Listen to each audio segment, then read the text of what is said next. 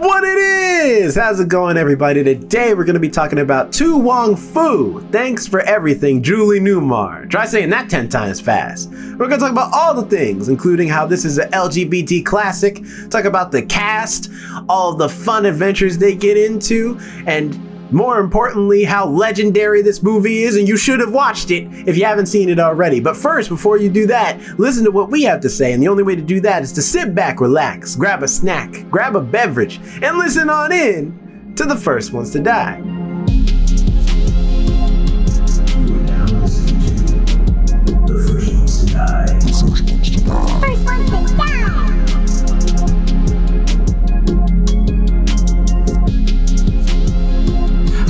Everyone. Welcome to the First Ones to Die podcast. My name is Jonathan. We're here with you all, back at it again, another week. I'm here with the lovely Alex and Jerome. How are y'all doing today? Jerome, how? Oh, uh, me. Uh, I'm good. Um, Okay, Shit. I could go to Alex. Alex, how you doing? no, I mean, I, that was fine. I'm already started now. You can't. It's, it's too late. It's like writing a But parking you haven't ticket. really started. it's like writing a parking ticket. Once you start, you can't stop. Uh, Depending how fast I can drive, yes. Yes, I can, Nike. well, if you're in the car, they're not going to ticket you. That'd be cruel. They would ticket you. Oh, yeah. parking attendants have been known to be the kindest, warmest people in the world. I, I remember years ago, my dad, I was going to this, uh, it was when I was like 12 or 13. I was going to this acting class. And my dad, he was parked outside and he was parked in a like an illegal spot, but he was in the car so that way he could like move it if somebody came somebody came up. And the parking attendant came up and my dad was like, "Oh, wait, wait, wait, I'm I'm getting ready to leave." And the parking attendant was like, all right, great. Let me give you this parking ticket first. And he gave him the parking ticket. See, no, the reason they can't give you a parking ticket when you're in the car is because you're too they're, you're too close. Uh, they they've become too close to an ass whooping. Because if they dare to give me a ticket, you, you better believe I'm getting out this car. what do I have to lose at this point? I already, I already got the ticket. My Another like, ticket? let me Another excha- $300? No, allow me to exchange you. You gave me a ticket. Allow me to give you a concussion. All right, And I feel like that's a fair trade. Uh, just get beat down. Um, no, you know.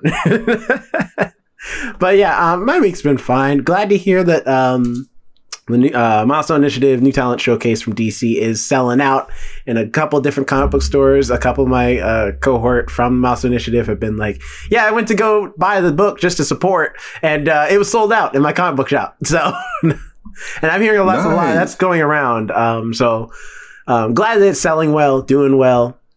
Great. Hope people are enjoying the stories. Uh, in fact, Rob hit me up today to be like, "I got your book." and he he read the story and everything. So, um, yeah. So, and if you haven't picked that up yet, go to your local comic book store, ask if they have it, ask for the DC New Talent Showcase, um, Milestone Initiative, and uh, pick it up when you get a chance. Um, but other than that, uh, it's been a quiet week for me. I haven't really been watching anything or doing anything. Um, only thing that uh, of note is uh, the game Summer Game Fest started, so they had their big like live um, showcase uh, this week. Uh, they showed off Spider Man Two, which uh, looks good, looks really good. I'm excited to play that game uh, come the fall. Although I got to get a PS5 to play it because they're no longer making PS4 ports anymore. So I'm just gonna. Well, it's because you know it's the game's just too powerful. It's like it's finally we're finally at that place where it's like they've moved on to the next gen of consoles. You got to have a PS5 or, or nothing. Um, so uh, hopefully I can get one. hopefully the the trials of trying to get a PS5 are over and you could just buy one. Um, and then also they showed off Mortal Kombat 1. The new Mortal Kombat looks good. It is bloody and brutal. just as much as the last one was. Um, but this one, this time also the story looks really cool too. Uh, they've, um, uh, no spoilers for Mortal, the ending of Mortal Kombat 11, but basically they're rebooting, they're restarting. Um, and it is in canon based off of how Mortal Kombat 11 ended. So, uh, I'm excited for that. You know, they're trying out some new things. Like uh, one of the main ones that I thought was interesting is in this new timeline that they're doing. Sub Zero and Scorpion are brothers. So I'm like, I oh that's I'm like that's Hmm. gonna be curious. I'm curious how that works. Like, are they still from separate clans or are they from the same clan but they just happen to be brothers? Like, like um, or happen to have different. And they fighting were separated styles. at birth. Yeah, so you know, it's going to be interesting to see that. Also, uh apparently they got Jean-Claude Van Damme to come in and do a little bit of Johnny Cage stuff. I'm sure that's not going to be in Oh, the wow. story mode. I'm sure that's going to be like a customizable thing that you can swap to Jean-Claude Van Damme version of Johnny Cage. Um, but still, like it looks good, and it's uh, the only thing that's weird is the title because the title is Mortal Kombat One in reference to it rebooting everything, but I'm like, that's gonna be confusing because there is like every time they do that, Battlefield did the same thing where it's like Battlefield One, and it's like there is a Battlefield One. It's the first one. now yeah, but there, two. it does, it's not called First Battlefield die. One. It's just called Battlefield. yeah, I though. know. Technically, So that's not his actual difference. title, but when someone says, "Hey, have you played Battlefield One?" Now they have to clarify which one they're talking about. Or they could just say, "Have you played the original Battlefield?" I guess that's true. Because it, it's been it's been a quite some it's been a long time since the original Mortal Kombat. So like, you would have to now start saying the original Mortal Kombat. Yeah. Um, but yeah, so that's pretty much been my week. Um, nothing else to report. Oh, no, actually, there's a watch Spider Verse uh, this week. Uh, we're actually going to do a review of that next week, audience. So you'll have to wait till next week to get my full thoughts along with everyone else's. But what I can tell you right now is it's good. Wait, in two weeks, right? Two weeks, right? Well, they'll, Sorry, hear, my they'll, bad. they'll hear it in two weeks. They'll hear it in two weeks. Two weeks. Uh, but uh, it's good. It's good. If you haven't seen it already, go see it. It's fantastic. I'm vibing with the soundtrack. It's not as good as the first soundtrack from the first movie, but I, I do like a lot of the tracks. Uh, Metro Boomin did the soundtrack this time around, and he did a great job. Um, and also, um, the animation this time, oh, it's beautiful. It's even better than the better than the first one. So please, if, you know, support this First one to movie so that we get more Spider Verse movies. As long as they're good, though, because you know we don't want it to become a Fast and Furious thing, where it's like you hit a point where you're just like, all right, Well, look, at least goddamn, it's- this is enough. At least it's animation. Enough is enough. At, at least it's animation, so it's based already. and in they actually are reality. superheroes. So Right. You know, I saw So a clip from Fast and the Furious or Too Fast, Too Furious with Ludacris. He looks ridiculous in that movie. you mean he looks like he has Ludacris in 2000? Maybe that's what it is. I'm like anybody from 2000. I'm like, you look ridiculous at this point in your life. Nobody looked good in the early 2000s. Speaking of uh Ludacris, speaking of Ludacris, there's this ad. I don't know if you guys have seen this ad. Uh, if it's come up for you, like on YouTube or whatever, um, but it's this ad with uh, Ludacris, Zoe Saldana, and Matt Damon sitting together at a table. What is it for? What's the ad for? Um, you had to be every up until Matt Damon. Then it got weird. yeah. Oh, and Jeremy Allen White. Um, it's Oh, for wow. Stella Artois. That- that is a for weird Stella Artois. Group. Yeah, that's a weird group for the beer? yes, and and Zoe Saldana was like, if you could have dinner with any anybody on the planet, who would it be? And Ludacris is like, I would go with a world class actor, me. Me. Oh, I vaguely remember that. right as he's sitting there with uh, Zoe Saldana and Matt and Matt Damon. But uh, yeah, And you're not gonna put Jeremy Allen White in that ca- in that grouping? No, well, I well, I'm looking at this ad and it says Jeremy Allen White's in it as well. Have Oh, you seen the like bear? appears. It's amazing. Right, no, sorry, he he only appears he only appears through the phone. He's not actually there. with her. Oh, okay, gotcha. I don't like him. I just there's I just don't like him. Why? I need He's to watch great. the bear. He's great in the bear. Oh, his acting's I j- there's something about I look at him and I'm like I it's the Tom Cruise effect for me. I look look at the person I'm like I I per, like I feel like if I met you in real life I wouldn't like you. no matter how nice of a person you are. He's a nice Like, guy. There's just something about him. I don't know. There's something about him. I look at him and I'm like, I don't like Is you. it because you saw him in Shameless first? Because a lot of people saw him in Shameless, and they're like, they're, they were like, all right, well, this guy's gonna play jerks for the rest of his life. no, he, he- it might have possibly been that, but like I see him in The Bear and he does a very good job. The Bear is very good. I like that show. Can't wait for season But I two. can only It's supposed to come out It's later on my this year. But I have to watch it kind of broken up because I'm like every time I see his face, I'm like it's like he almost has a very punchable face. I do. I want to punch him a little bit. Uh, well, did how was your week? Did you did you feel like punching anybody else, Alex? Oh, plenty of people. Um, I got my car back. I'm super excited about that. Super happy for that.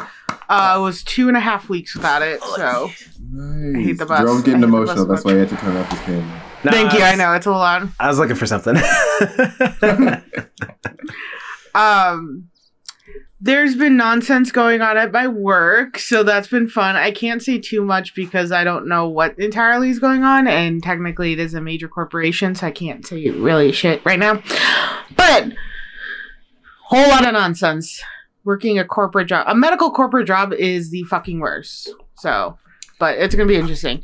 And I was one of those people who tried to get Jerome's comic. Hey. He stopped need to get my by, I was yeah, he was able to sign it when he stopped by. So I went to four different comic book stores to get this. I went to one in Bellevue. Uh, he, it didn't come in with his latest shipment. He was like looking at the invoices. He's like, I should have had it. And then the second one was like, we didn't get our shipment in at all for any of our comic books. I felt kind of bad for them. I went to the comic book store at Pike Place. They were completely out. Finally, I called this other comic book store, Arcane, which is in Shoreline. And like I called them ahead of time because it was already like 5:30. They were about to close in half an hour. I'm like, "Do you have this?" And they're like, "Yeah." I'm like, "Can you hold one aside for me?" So, I got it today. Like literally maybe an hour before recording. Nice. or an hour and a half or so. So, but I got it. And yeah, Jerome's right. It's like either being sold out or people are not getting their shipping or their shipments in. So that's another thing to be concerned about. but other than that, my week's been pretty chill. I Haven't done too much. Ah, other than watch the movies. I've been looking at watching the Fast and the Furious movie. That keeps peeking up in my brain, and I'm like, I kind of want to watch it. Kind of. Tokyo Drift was playing on TV uh, earlier today. I was considering watching it, but I was like, no, never mind. Like it doesn't feel worth it. I like want to watch it, but it does not feel worth it. I feel like I will gain nothing out of watching this movie. Right. So, but anyway, how's your week been, Jonathan? Good. Uh, pretty standard. Uh, yesterday, I watched I Want to Dance with Somebody on Netflix. The Whitney Houston. Did you biopic. like it? Oh, So it was. It was perfectly fine. I was like, any Um, review that starts with with a sigh and then so. Uh, it's like okay, It well, was. it's- so it, I, I'm I'm already guessing it wasn't great.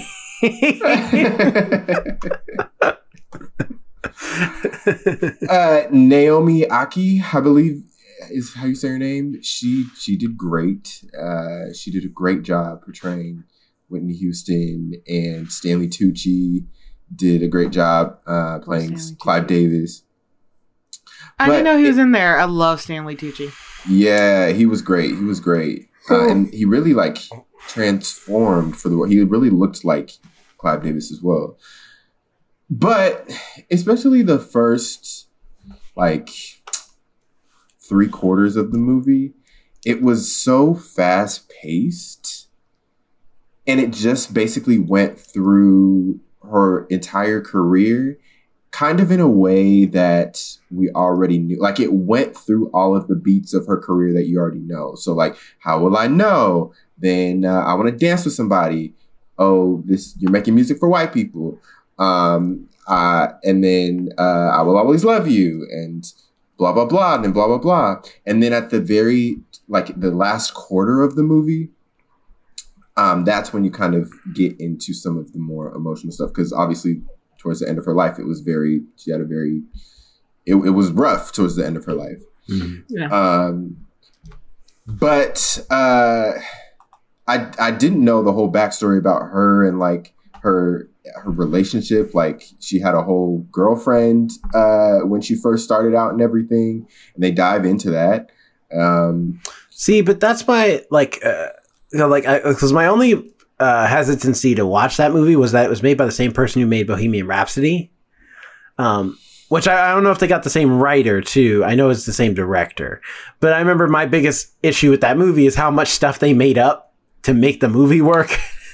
And so I was really like, I'm like, I'm not in the mood to to find out that like half of this is like lies just to make Whitney Houston's story more interesting as a movie. Granted, she has an interesting life just off rip, so it's not like she doesn't have an interesting story to tell. But just I, I like so that was my biggest thing. But I I did hear that that was a big part of the movie. And so I was like, I'm just not. I like. I. I don't doubt the that that happened. It's more just like, does the movie tell it the way it happened, or do they like make some stuff up? right. I heard this was approved by her family, so. But then again, Bohemian Rhapsody was also like approved it was approved by, the, rest of band. the band. right. And I heard that was like they, they made up stuff to make themselves look better, the band. hmm So yeah. In But the end, yeah, they always just it's all lies. It's all lies. Right. but overall, it was good to relive all of the Whitney Houston moments that you you know you you know and love. So I'm glad they nailed the Super was- Bowl. that was interesting. I remember seeing that in the trailer Yeah, and being like, that I mean, clip. yeah, that's an iconic moment. hmm Oh yeah. yeah, it's the only national anthem to go number one on Billboard. the only one who's come close to that is Jimi Hendrix. Mm. But even then, I, I like uh, I remember having an, uh, a discussion with. Wasn't it more his guitar riff though, not his actual? oh no, he didn't though? sing it. He just like played it. Yeah, it was a guitar riffing. Yeah, so that's like a, also a difference because so many just you see just so many singers crack under the na- national anthem. You know why? It's because they all want to be Whitney Houston. They all want to do like some like some oh the red. Like it's like you don't need to do all that. Just sing the song. It's it, Wait, it's what do they want to do again? Sorry, hard- it, it cut out. What do they want to do? I don't need to do it again. You heard it the first time. that's You should sing it and show us how they want to do it though. right. because that's they want to do all these runs and everything. That's just like you don't need to do all that. Or sometimes they just change the song entirely. Have you heard R. Kelly's version of the national anthem for I think it was a celebrity game? I actively don't listen to R. Kelly. This man turned the I national anthem into like a gospel R and B jam, complete with like audience interaction, everything. Where he's like, "Come on, y'all, let's clap it up," and it's like, "No, this is, we here for some basketball. This is not a concert. Get your ass off the stage. We off the court. We trying to watch this game."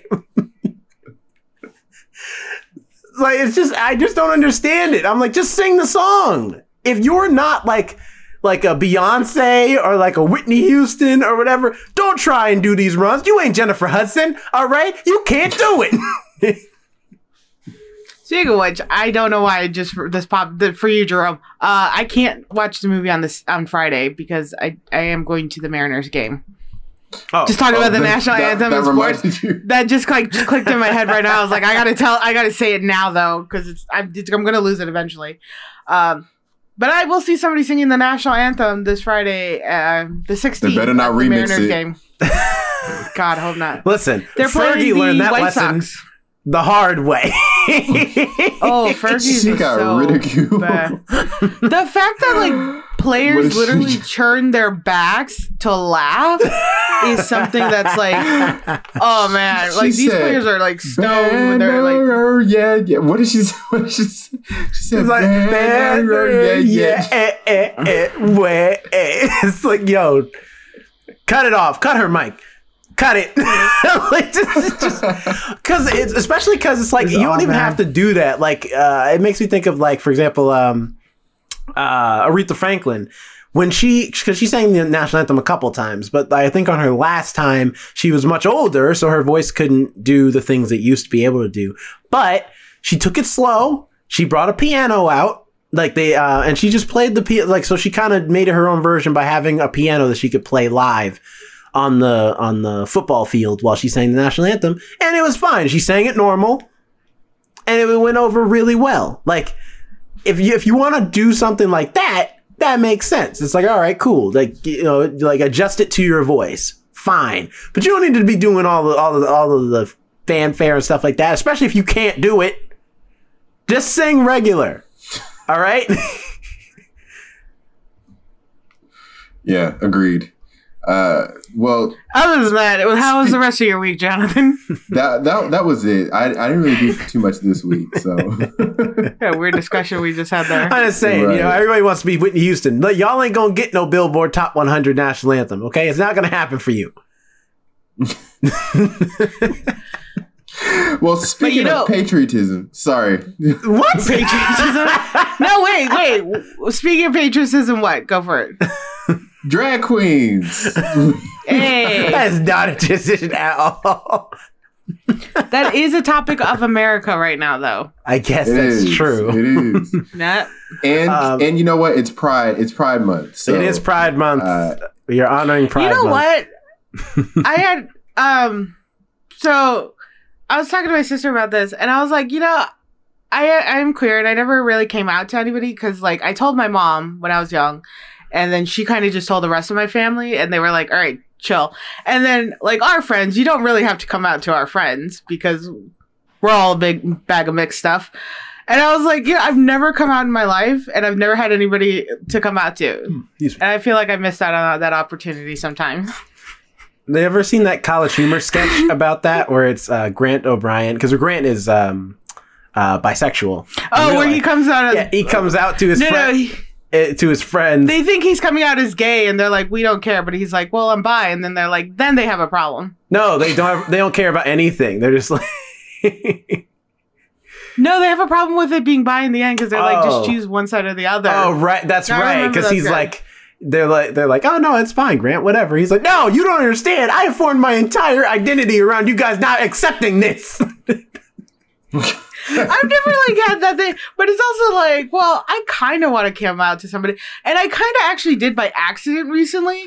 So I did post about being like, uh, being a queer person on my regular Instagram, and how I was like, if you piss me off this month, it's considered a hate crime.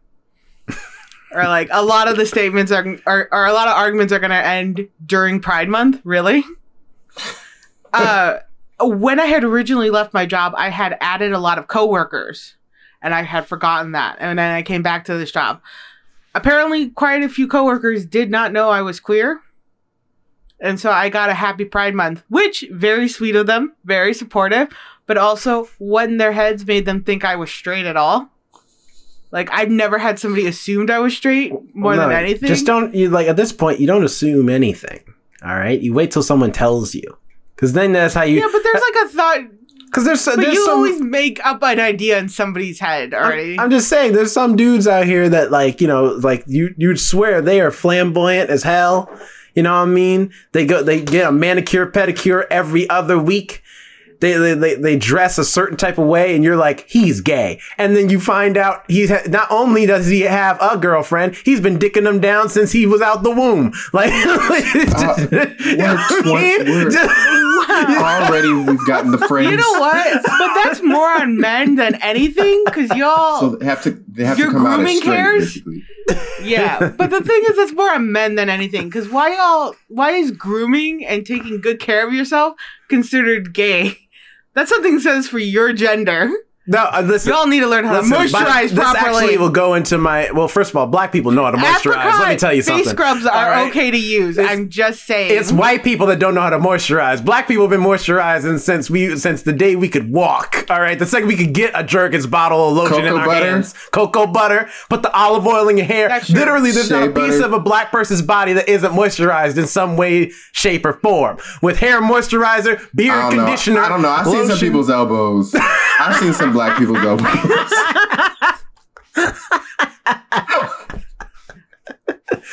but um no this is this is my pitch actually so check it out right like i, I have a, a great way to get more straight men to actually go to the manicure and pedicure place uh and they not feel like no matter who they are, you know, I mean, if they have some reservations or whatever, and it's a, a place I pitched it with a whole bunch of people. We were talking about it. It's called Spiffy Lube. It's where you can go and you can get your oil changed, and while that's happening, you can also go and get a manicure, pedicure. But the inside is going to look like a metal, like it look like a workshop. You know what I mean? There's going to be curate, uh, uh, what's what's called um.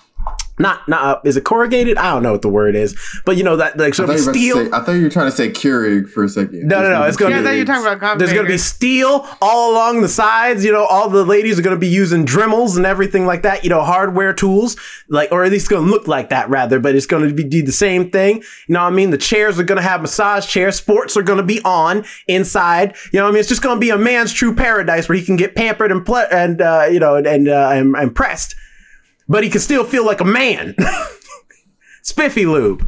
If you if you want to uh you know support my my mission and my drive, Venmo me at Jerome Wright. Send me some money for Spiffy Lube. Just put like an oil sign or something in the in the description, and I'll know that it's for Spiffy Lube. And then I'll put it inside of a bank account. And one day we're gonna make this happen. All right, Seattle's gonna be uh, ground zero for Spiffy Lube. Y'all gonna see. Hashtag Spiffy Lou. That's right. Uh, well, back to the topic at hand. Uh, today's film uh, that we're reviewing is To Wong Foo. Thanks for everything, Julie Neymar. Newmar. Newmar. Newmar. uh, Jerome, uh, tell us a little bit more about uh, this film. Yeah, so uh, this is a movie coming all the way from 1995, the best year because that's the year I was born, and uh, I was four years old. and uh, it is uh, the description on IMDb says three drag queens travel cross country until their car breaks down, leaving them stranded in a small town, and that is a very apt description, but it leaves out a lot actually. But but this is a uh, very popular LGBT comedy from the 90s. Uh, it was very big when it came out, um, especially mostly because of the talent that was attached to it. Um, and We this got- movie is is got- awesome. I, I I'm glad we got to do this because I really wanted this. like I think this is a great movie. I remember watching it for the first time and being like, "This is insane." I've never. I'd never seen a movie like this because I had never known anything about drag culture at that time. I did. I think I watched this when I was like, uh, maybe in middle school, so I knew nothing about it. But it, it like blew me away when I watched it for the first time. Yeah, we have Wesley Snipes, hmm Patrick Swayze, John Leguizamo, which I just by looking, I had not looked at the cast list uh, apparently, and I just realized, and am just now seeing that John Leguizamo was Chi Chi. He didn't have Anyway. his wig on at the beginning of the movie. Like that was full Leguizamo right there. When he was When? walking to Which the competition. When he was walking to the competition, he held a head with the wig on. So like Oh. Leguizamo was from full view. Ha! It's not Wow. just me. You miss him too.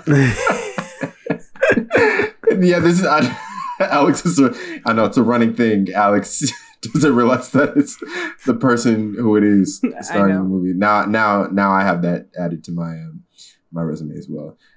Uh, RuPaul makes an appearance as well as uh, uh, uh, with uh, oh my gosh, who else? Uh, Miss- Robin Williams. Robin Williams. Robin makes Williams was a surprise. I forgot he was in this movie until he showed. I was like, "Yo, Robin Williams in this movie." um, also, Miss Understood is in this movie as well. That's one- the, one of the few drag queens outside of RuPaul that I I knew by name. Um, but uh, th- there's a lot of drag queens in here as themselves, um, which is cool. I mean, if there's any movie Naomi to do it, it's this one. Yeah. Yeah, Wait, what was Naomi Naomi Campbell? Campbell. Girl, uh, girl at China was- Bowl. Girl at so China Bowl. she's probably Yeah. very much in the background. No, she was actually they met her right as they came in. See, I Hmm. actually remember that because I was confused. I was like, "Is that Naomi Campbell?" Because she looks so insanely young.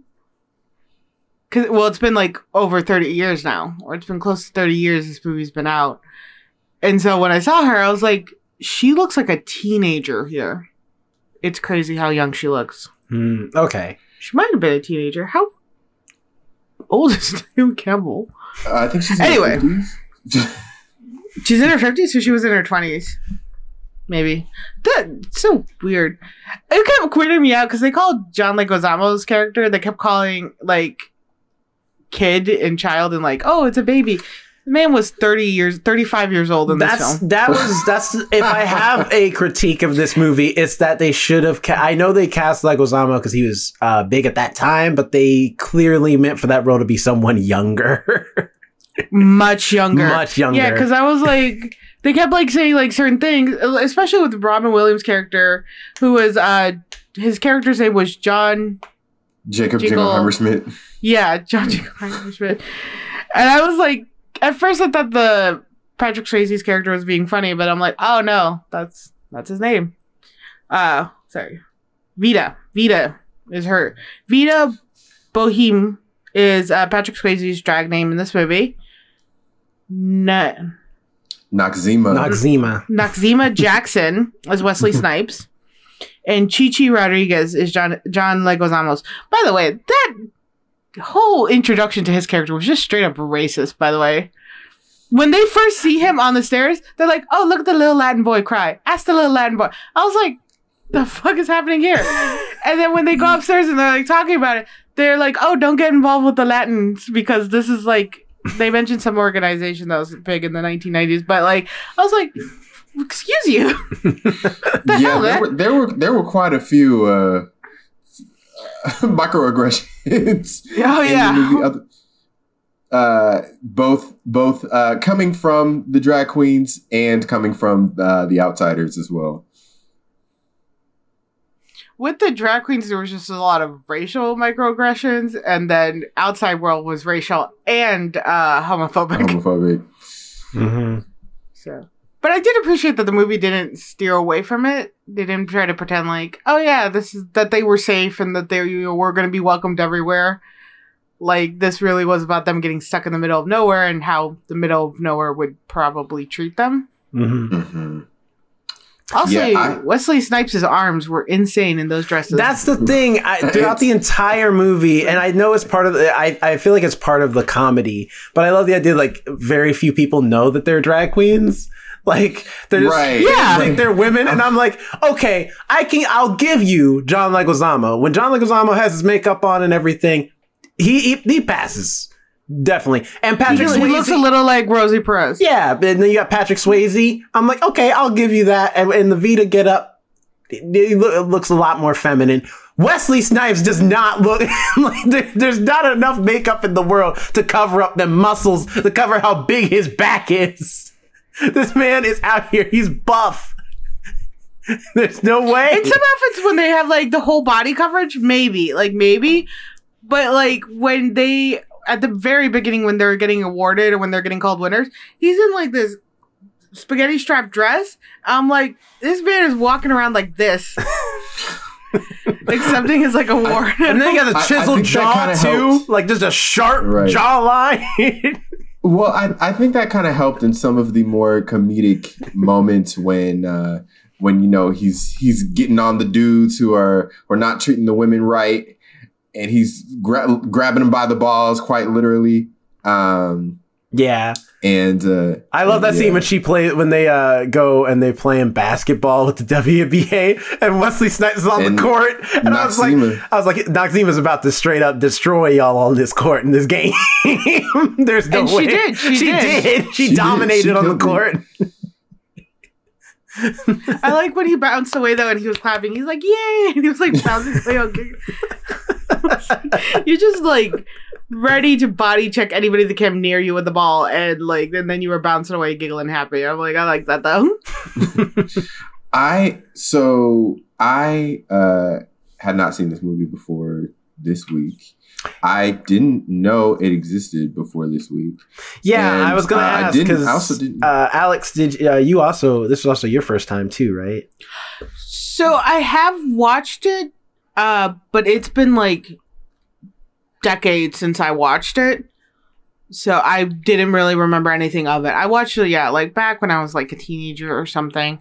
But I didn't even remember the title.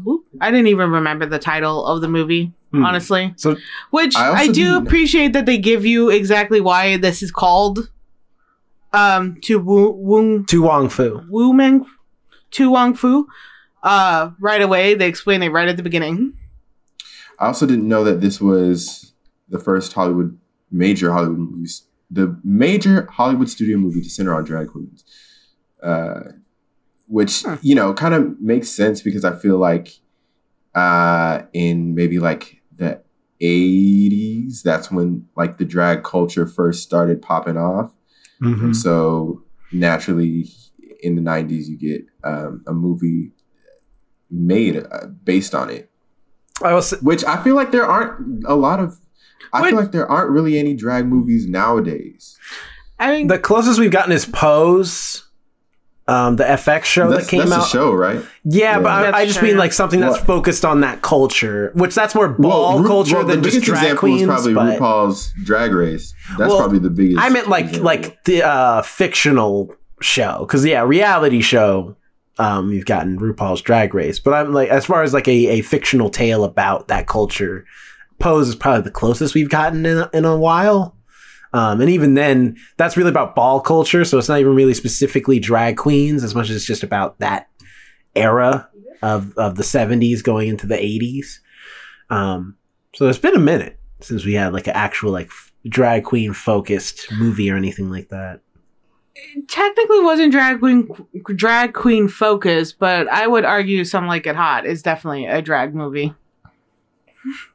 Definitely, would you call also uh, Mrs. Doubtfire a drag? I would. No, I would not consider that a drag movie. Be- Why? Like, because He puts on a corset. He puts on stockings. He does layered makeup.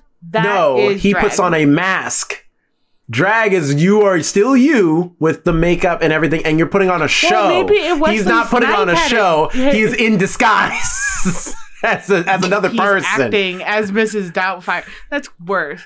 And maybe if Wesley Snipes had had a mask, you would actually believe it a little bit more that he he was a woman. No, but that's or could be mistaken. But that's the, that's the thing. It's like it, that's part of the comedy is that we know that is that they're not um, cis women. You know, they're drag queens, but that's the comedy of the of the story. Is like you know. But it's like even they say it here. It's like you can't just put on a wig and makeup and just become a drag queen. There's four steps to it. All right, that's what the movie said. There's always four steps to everything.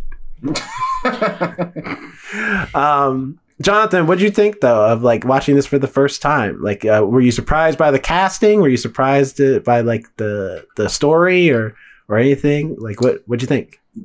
Yeah, well, I didn't know who was in it, so I was surprised. Well, clearly, I was just surprised now by the fact that, um, uh, by the fact that, uh, what's his name? Oh my gosh, I'm forgetting everyone's name right now. Uh, by the fact that John Leguizamo was was in it.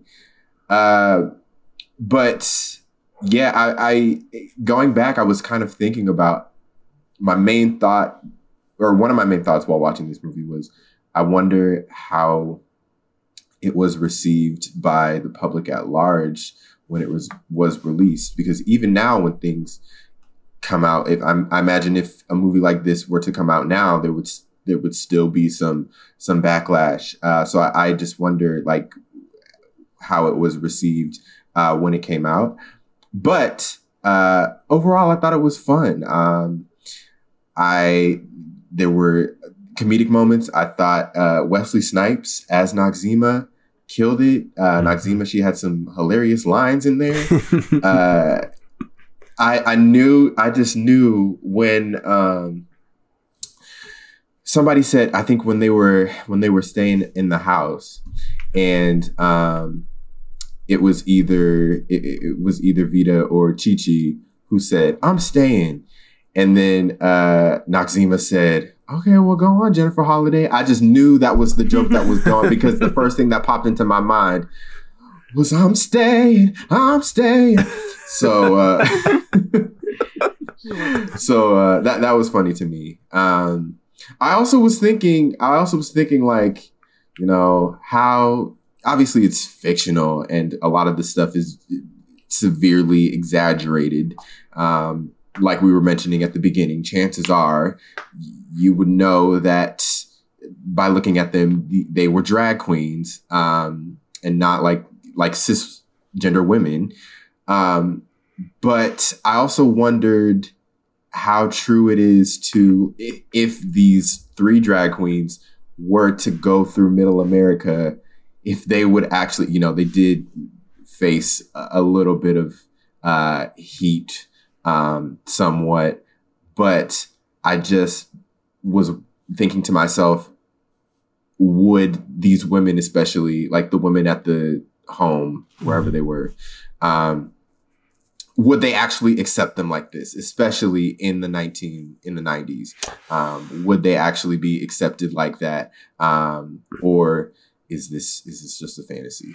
Um, I mean, I I would imagine it depends on the person because I feel like I feel like there's a like you know it's a perspective thing. I know for me, like when I grew up, growing up in South Carolina, especially, like I never met. I think I met maybe on one hand. I can count on one hand how many people I met that were, um, on the the sexual spectrum in any way, shape, or form. Like, uh, I think I met maybe met one gay person and one bisexual person, and that was pretty much my experience with LGBT growing up as a kid. Um, and even then, you know, we're kids. So who knows if that was actually true? That's just how we felt that, like, those kids may have felt at that time, and then maybe they changed differently. Um, I don't know because I, I haven't met them since then. um, but then, you know, and then when I went to college, met a few more people who were gay, but that was it. And then moving out here to Seattle is when I, my first time really meeting the whole spectrum of meeting people who are asexual, who are trans, uh, transgender, uh, bi, gay, um, non-binary. Like it, it just was like culture shock. So it took me a long time to like understand it, to learn it. But then it's like meeting those people changed my perspective because you know when you grow up in the South, it still feels other. Like even if you even if you say like, ah, yeah, we're cool with if you're gay, it's no big deal. But just you know, don't come with me to church or don't say that in front of my in front of my family or you know there's always these like asterisks you add to it that is like this unconscious bias that you don't realize you have until you then like really take a step back and self-reflect and be like you know what? I'm even though i say i'm ex- being accepting of this group of people i'm still making reservations on how accepting i'm allowing myself to be you know? And so I feel like I say all that to say I feel like if they did take a trek through middle America, I feel like not maybe not everybody would be into it, but I feel like if they met like if some of them actually took the time to talk to those people or whatever, they would find where those biases are, correct those, and then also realize they're just people. Like I had to realize that. It's like they're just people. They don't live their life the way I live it, but that doesn't mean they're not worthy of being loved, of not being respected, of not being given the chance to just enjoy their life the way they want to enjoy it. Like, is what it is. Or there's I or think there's the depending people- on the. Go ahead. Oh, sorry. Oh, I was just gonna say, there's uh, adding to that uh, list of um, the things people say. It's like there's the people who also say um, when people say that they're gay, like there there's people who are like, oh, I don't, uh, don't like, ex- or I don't want, I don't care what goes on between like you and who else, or I don't care what goes on in the bed, or uh, I don't want my kids uh, hearing you talk about being gay because um, I don't care what goes on in the sheets or whatever. Uh, whereas it's not the same with like like straight people. It's like you could talk about being straight all the time, and it's like no hmm issue, you know. Whereas being gay, it's all it's always like so sexualized. Yeah. Well, like, well, in my high school, all the straight kids were fine to do, and we barely got like a LGBT club started when I was going there. And I remember going there, and it was so uncomfortable for me because, ironically, I was I was still technically in the closet. None of my friends do, but I was also the only queer person there. I was like, this feels more like an allyship club, but like, I like the support. I went to like two meetings. They were the weird kids that started it. But it's also that with like progressive places, like places that are considered progressive, like Chicago, even you could go to that city and they may or may not be accepted. Just like with Middle America, you have like a chance of like finding one family that may not be too influenced also by a lot of the media that's going on right now and the negativity they've shown towards drag queen and the sexualization of it.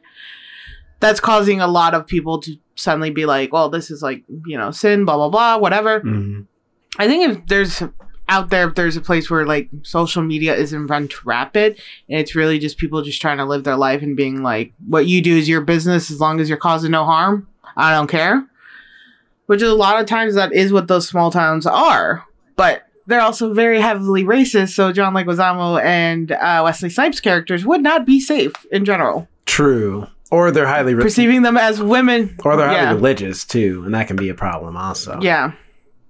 So you got the highly religious where everybody goes to that one church. Uh, or you have the super racist, which kills two out of the three characters. So Yeah, especially with that sheriff. America's great. where the, the, the sheriff is just oh yeah, the sheriff, just straight up which is like a he is hitting all of them. He's a he's a racist. He sexually assaults. That like, cause let's just let's just say they were all cis women, right? Like he was straight up about to just sexually assault this woman, not even five feet away from this car that she just got out of. I like- mean, it was sad that he He didn't He did die. technically still sexually assault. Yeah, did- it's true actually. sexual And then on top of that was also like trying to start essentially gather up for a manhunt for these people. So this is just the worst cop possible. The only reason it doesn't feel that bad is because it's a then also- comedy. so they lighten it. And right. And then also this police force is corrupt because he's saying he got beat up by a woman and this police force is like, ah, we could give two you got shits beat up by less, a right? we don't care. This is why I tell you. This is why I carry. So I carry a Hello Kitty, Hello Kitty mini bat in my car because if I come swinging out with that, suddenly no longer am I fighting a five foot, five foot five woman with a Hello Kitty bat. I suddenly turn into a giant man, like throwing around a tire iron. Nobody's gonna admit to that because you get laughed at and stuff like that. I, I although I do love that scene, that does make me laugh. I don't know I don't know why. I've always I always love movies where they have like like comedies that have the prejudice person or whatever because they always make them like as stupid as I as you feel. I love the prejudice person. Well, because like in like in my in my head, it's like this is how dumb it feels in real life, but you can't say that. You know, you can't show that. So it's like this is a this is a perfect like embodiment of that. Because I think about also like Smokey and the Bandit, where Jackie Gleason's character as a sheriff Bu- uh, sheriff Buford T. Justice, he's prejudiced, but he's also an idiot and incapable. of hunting down one person. And so it's like, yeah, because if you are prejudiced, you should be. Because you're a jackass and an I- idiot. I think like people like us who deal with a lot more prejudice, we find a weird humor in it because you have to do that to survive a little bit. Because uh, one of the days I was taking on the bus, I got called a slur, uh, a Middle Eastern slur, and in my head, all I thought was, "I'm Mexican." that I didn't feel threatened or anything. Like 'cause you, you, weren't, you weren't offended or threatened. You were I, just well, I like, wasn't that offended. I wasn't that like threatened. The guy just kind of looked at me, didn't stop walking, and said it. And like there was these two nicer older women who kind of looked at me concernedly, and I just shrugged. And in my all in my head was like, "I'm I'm Mexican. I'm clearly Mexican. Why would he get the wrong slur?" that was that So was in the. I think you you told me that was during the PAX I- the PAX I days, right? No, no, this happened recently. Well, I Oh. haven't had my car back. No, it's happened before. No, that time I got called the N word. Hmm. That time I was, I verbally let out my confusion when uh, people asked me, Are you okay? And I'm like, I'm not black. Why did she call me that? They're like, What? What do you mean? I'm like, Oh, I'm clearly not black. I, it was like during the winter time person too. I think you wasn't were even like, like, Did the person think you were like? uh Mixed. like black and white, like biracial. Because some some some biracial black and white people look look like La- They- Latino they- or Latino. Mhm. Yeah, but you, they look like maybe Dominican or something. Like I'm clearly very much like, unless I'm doing like straight up. No, I can't. I'm not. I can't even be like a light skinned black person. Like there is, I have no mimicking features or anything like that. So I was like, that one. I was just like, I'm like, you just on something, aren't you? You don't actually see me. You see something else because you have to be on something. So, but there's that. There's a weird humor in that, and that's what I I kind of agree with you with the like sheriff because it, it brings them out of this humorous, you know, survival thing we all have to see them, and you're like, you're a bumbling fool, just like I imagine you are in real life. Well, especially that that I have no respect for. especially that scene in the bar when he's just like he, he's the gears are turning and he's just like two men laying together loving each other, and, just, and I'm like, yeah, because you're gay. like that's why you're angry. There was oh, there was an episode of Brooklyn Nine Nine, yeah, Brooklyn Nine Nine that was like that where uh Holt and Jake Prowl, the main characters, they were in a jail cell in Florida. oh Ironically. yeah, I remember that episode. And- yeah, They were about to fight, and the sheriff's like, "Oh, let me get a good seat," and they're like, "You're not gonna stop us?" And he's like, "No, whatever." So instead, they like kiss briefly, and the sheriff like rips open the door. He's like, "Hey, knock that off!" and then he's on the news later. He's like, "Well, yeah." He's like, and then they started kissing, which there's nothing wrong with that, but like I shouldn't have to see it. like you had these people in prison, and he that's how they ended up escaping. And it's that like whole bumbling fool foolish thing where you're like, I can't handle this concept. hmm yeah, which Chris Penn does a great job. He's a great villain in this movie, or antagonist, I guess. um, although I love like, cause it gets real, real fast. This man comes out with a full loaded shotgun and a, and a bullhorn, like, bring the drag queens out right now. And Oh, it's yeah. just like, yo, this got dark real fast because he is straight up about to murder these people. and But I always love those moments in movies when they're trying to stick up for the people and they're like, we are all drag queens. I'm a drag queen. I'm a drag queen. We are all drag queens. So if you're going to take one of us, you're going to take us all. which in reality, that sheriff would have been like, okay, shh. like, just, Honestly, yeah, that's how that probably. would have went down. but it's a comedy, so we're not gonna let that happen. um. Uh. But I. I. I, I, Oh, go ahead. sorry. Oh no, I was just going to say, I initially thought when, I thought the whole movie was going to be a road trip movie at first, like them going through throughout the the country. think and that? then it, it starts as that, but then then it kind of stops and it turns into uh, this commute. They're you know helping out this community. Know, it's because of how movies are made today. And a movie made today, they would have stopped in that town at the beginning of the movie and then stayed there for the entire film. But in this movie, we start in New York, we have a little bit of stuff there, then they go to a whole, then they go to the hotel location, then they go to the town. Which is great because the hotel Well, is this great. movie was talking about the four points, so you know one of those place, one of those points had to have be in that hotel. Yeah, and it's well, it also to Because there was show off of um uh Chi Chi's like naive naivety or na- naivete of um hmm not understanding like we're not in New York anymore. Like you can't just be running around in drag Kansas anymore. just trying like just you know just doing stuff, right? There's some places people don't accept us and you could get killed. And there Which was again, he's Latin. Even living in New York, man, you understand that. It's like all of a sudden, oh, like your racial prejudice, this or your racial heritage should have Come into ra- play. given you a sense of yeah, Yeah. some self self preservation. Yeah, which is a thing where uh that's why I say like I know, and apparently because I was looking at the casting on on Wikipedia, it says when it came to casting lead men, leading men, Wesley Snipes and John Leguizamo, who the role, whom the role Chi, of Chi Rodriguez was specifically written for, both immediately said yes. So Really? they they intentionally did pick John Leguizamo. It's not like they were like he just happened to get the role, but I feel like they should have aimed for someone younger. I don't know who, because I don't know who at that time in the '90s was like a Latin actor who Weren't was they really all, young, like- working at that time. They were all like the same age around that time, right? Around 30s well, and Patrick 40s. Patrick Swayze was like in his forties. Uh, Wesley Snipes, I imagine he was. Uh, Is Wesley Snipes still alive? yeah, He he's very much. he just still doesn't alive. work He's as only much, sixty years old, but he's still alive. Oh, I, again, I don't know who's alive and who's dead. Patrick I know Swayze Patrick is the Swayze's only dead. one. yeah, Patrick Swayze is the only No, one. dead. I, I don't mean to be so excited at saying that statement, but I'm just I know he's dead. What is interesting though is the list So of actors. Wesley Snipes was like in his mid. He, he was like in his early thirties when they filmed. Oh, this. okay. And then Patrick Swayze was in his early forties. What's interesting And is the John list of actors so he was older. for Vida. Yeah, John Leguizamo's older than. Oh, was Wesley older Snipes. than Wesley Snipes. Yeah, by two years. So they, they were they were saying young boy. Meanwhile, Wesley Snipes is younger than John Leguizamo.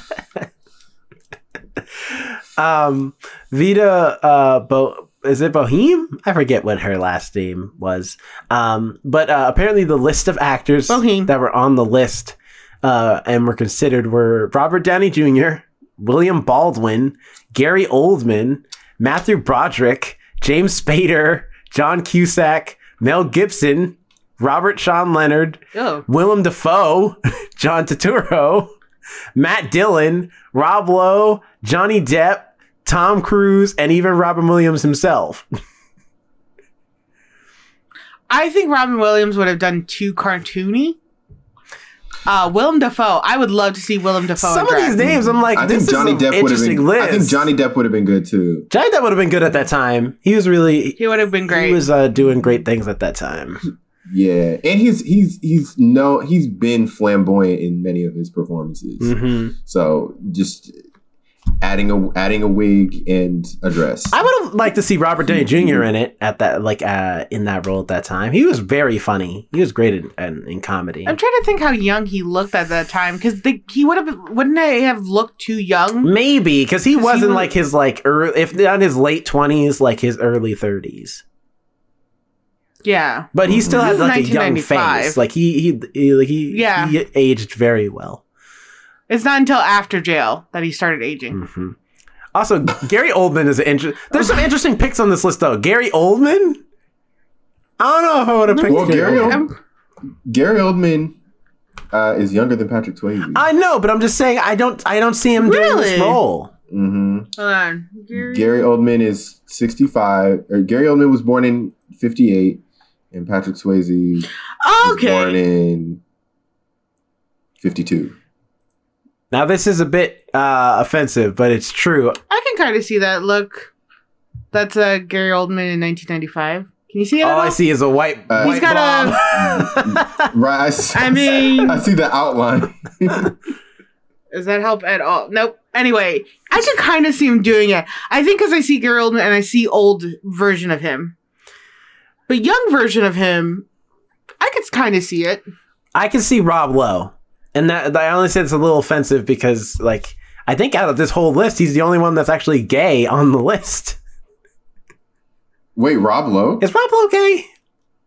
I thought he was. No, You know what? No, I'm thinking of a different person. My bad. I'm thinking of uh, what's his face from um, uh, he's married too. Cheryl. uh, what? Who am I thinking of? Dang it! I would I would only say Rob Lowe because he has really like pretty eyes.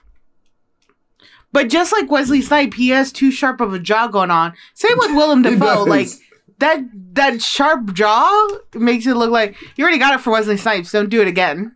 That's why Patrick Swayze does have a. Little But they're drag queens, you know? So it's. it's Yeah, but they didn't do so much effect for Wesley Snipe. All right, they were like he they're that they just let him be him. But like with with um Rob Lowe is strict. He's just it. a very I will pretty man. find what I'm looking for. It's like a it's a sitcom that's been on TV forever, and uh, Is he gay in the sitcom? no, well, yes, the dude playing the the gay Will and Grace. That's what I was. That's what I was thinking of. oh. Uh, I was thinking of Eric what's McCormack. The, the guy the guy I who always get Will. Eric McCormack Uh, and Rob Lowe mixed up. I don't know why. They don't even look no, alike. No, they do not. I just did I this whenever I see them. I just think that I I get them mixed up. I don't know why. I, I don't think he's gay in real life either. Is he not? He's not. I've been lied to Yeah. my entire life. That's how You're of a terrible he ally, Jerome. You don't know who's gay or who's not. Listen, I made the uh, being gay is normal shirts. Okay, that quote is going to be on the First Ones to Die Pride Birch, and it's because of me. So I am a per- I am a great ally. As you yell at the only queer person here. We're brother and sister. That doesn't count. But Uh, but I think I would just like to see William Dafoe in drag. I think he would just like do all out. He would give 110%. Oh, definitely. William Dafoe. Definitely. Yeah, so I think his would just look absolutely incredible. Just in a normal setting, I want to see him do drag. It says here. I think just he, his performance was gor- be gorgeous. I just know it. It says Patrick Swayze is one of the last actors to audition for Vida. Director Beeban uh, Kidron, I, I think is how you pronounce her name, said that it was ultimately Swayze's walk that sealed the deal, saying Swayze has his own makeup people transform into a woman, or had, uh, sorry, had his own makeup people transform him into a woman, and he insisted that he and Beeban take a walk around the city to prove he could pass as a woman. And with his beauty and dancer's grace, he did just that. He had the job. I always forget Patrick Swayze has like dancing. ab- yeah, there's that that smooth ability, that gracefulness. I think Patrick Swayze was a perfect fit for this film. Same. He was great. Mhm. He is absolutely uh, Yeah. perfect as in this role.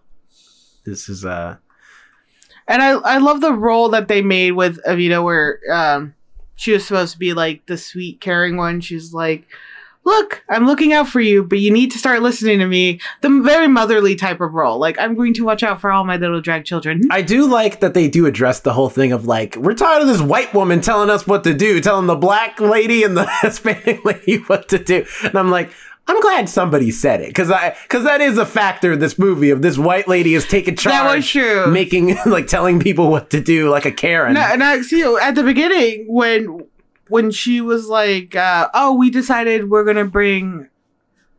Uh, Chi They said another little Latin. We, the the way they said it though Oh was yeah, not yeah. like our little Latin friend or something like that.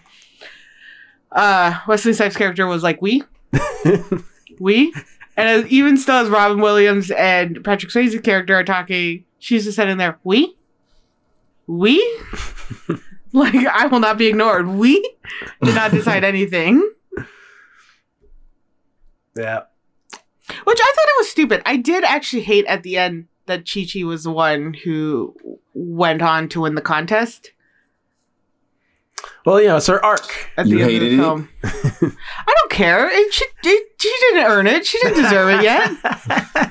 I Uh-uh. I did think about Well, that. you Where I knew was like, was she didn't win the coming from- competition, so how did she get entered into the co- the, the like national you knew it, competition? you knew it was coming from the beginning when they were when she was feeling very uh dejected and like that her two uh drag aunties didn't care about her uh and so you knew she was gonna have you know this arc where she was gonna win at the end and everything No, I thought it was going to be the white woman.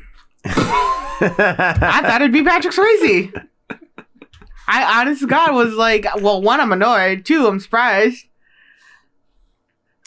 So no, I thought it was going to be Patrick Swayze's character, and like maybe she hands off the crown to her or something. But like, I was like, yeah, I was like, first of all, how you just jumping into a com- uh, competition like this? Did they both? And there's technically two slots, so one only had to give up their slot for Chi Chi. The other one still could have competed. Mhm. So Nax- Noxeema Yeah. could have still competed.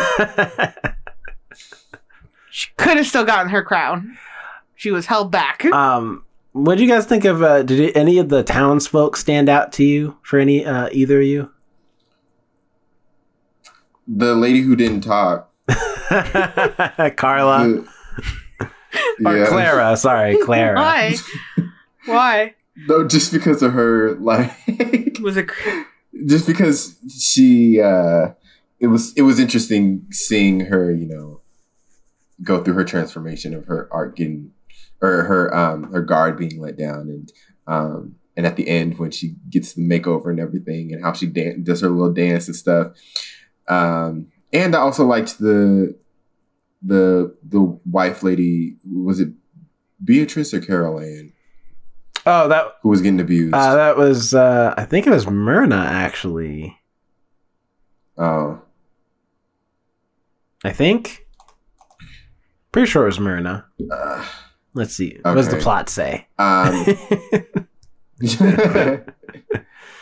but uh, both the actor, the actress who portrayed her, uh, she was good, and I thought her, uh, you know, her.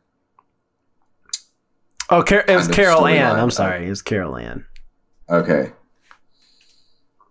Uh, well, Carol Ann, her her getting out of that situation. Did she fully get out of the situation with her husband? See, At they kind of leave it very open ended because Virgil just like is like, "All I hope right," she doesn't go back. and then he drives away. But I'm like, yeah, yeah, because in every abuse I some situation, papers somebody need to see just some smacks this signed. man, and then he's just like, "Well, I've been taught my lesson, and now I will leave and never come back again." Like, if anything, that's going to make him even more. right? He's got. upset You're not gonna stay here. He's just gonna wait for you to leave, and then he's gonna come back and maybe hurt this lady worse. Also, it's a small town. That means most likely this is where his job and everything else is. True. Mm-hmm. Exactly. So he probably just went down to like the next farmhouse and be like, I gotta stay here. She's pissed at me. So I'm gonna just stay here tonight. So I hope she eventually got out of that situation. Yeah. Let's just let's just say she did. But you know, the for moment, the sake she- of the she To Wong Foo courage. universe, she got out of there perfectly fine. You know, everything worked itself out. You know, it's just like hairspray. Maybe she ended up moving to Everything's okay. California. It's just like She ended up moving to hairspray. All right, everybody just immediately accepts integration with no fuss, no muss. Racism is over. Yeah. once link once once the two white people Once they see kiss. Penny and uh, and Seaweed kiss on TV, they're like, "Oh man, you know what? We've been doing it wrong this whole time. Let, let, let's get these black people in here. Let's go." I still say they just hated Amber more than they hated black people. That's why they were so. They're like, it gets her out here. I'll dance with a black man. It's fine. It's fine. It's like I think the lesser of worked two evils. For a white person, yeah. In this movie, the lesser of two evils it's- in an abusive relationship is just to leave and just never come back, never bother your your abused spouse ever again. No, the best thing to do is murder. It's a small town. The sheriff's an idiot, and you got lots of land. Uh, is he even the sheriff of that town? He just hunts them down. But is he like actually the sheriff of that county? Because I don't think he is. I don't know. there you go. The other sheriff's not even around. Use that as fertilizer. Uh, I like the Jimmy Joe story, like the black guy who runs the little um, convenience store or whatever. The store. Um, yeah, because it's like there's this cute little romance between him and this other lady. I think it's Be- I think it's Beatrice, um, and it's cute. It's adorable, and I'm like, that's kind of cool. Um, that's in there. what about the whole Chi Chi, Bobby Lee, Bobby Ray That love that's triangle? again. Bobby They really should have cast somebody younger. I know they want John because the whole time I'm like, even if you were into her as just a woman or whatever, she's way older than you. Mhm. Clearly, Yeah. Yeah, I, I, it's interesting that they say that this role was written for him because it definitely feels like one. It should be somebody, somebody significantly younger, and then honestly, maybe somebody white with the way his ignorance is. No, no, no, no, but I see No. what, I see what you mean. I see what you mean. Like, their There's their no lack of self self-preservation. is on a whole other level. It's like there's no way. like, oh, I'm safe to. Yeah, I'm safe to run around and be free. Like, uh, uh Chi Chi could have gotten uh-uh. killed at least like three times in this movie. Yeah, easily. Like not only being like uh queer, but also being of color.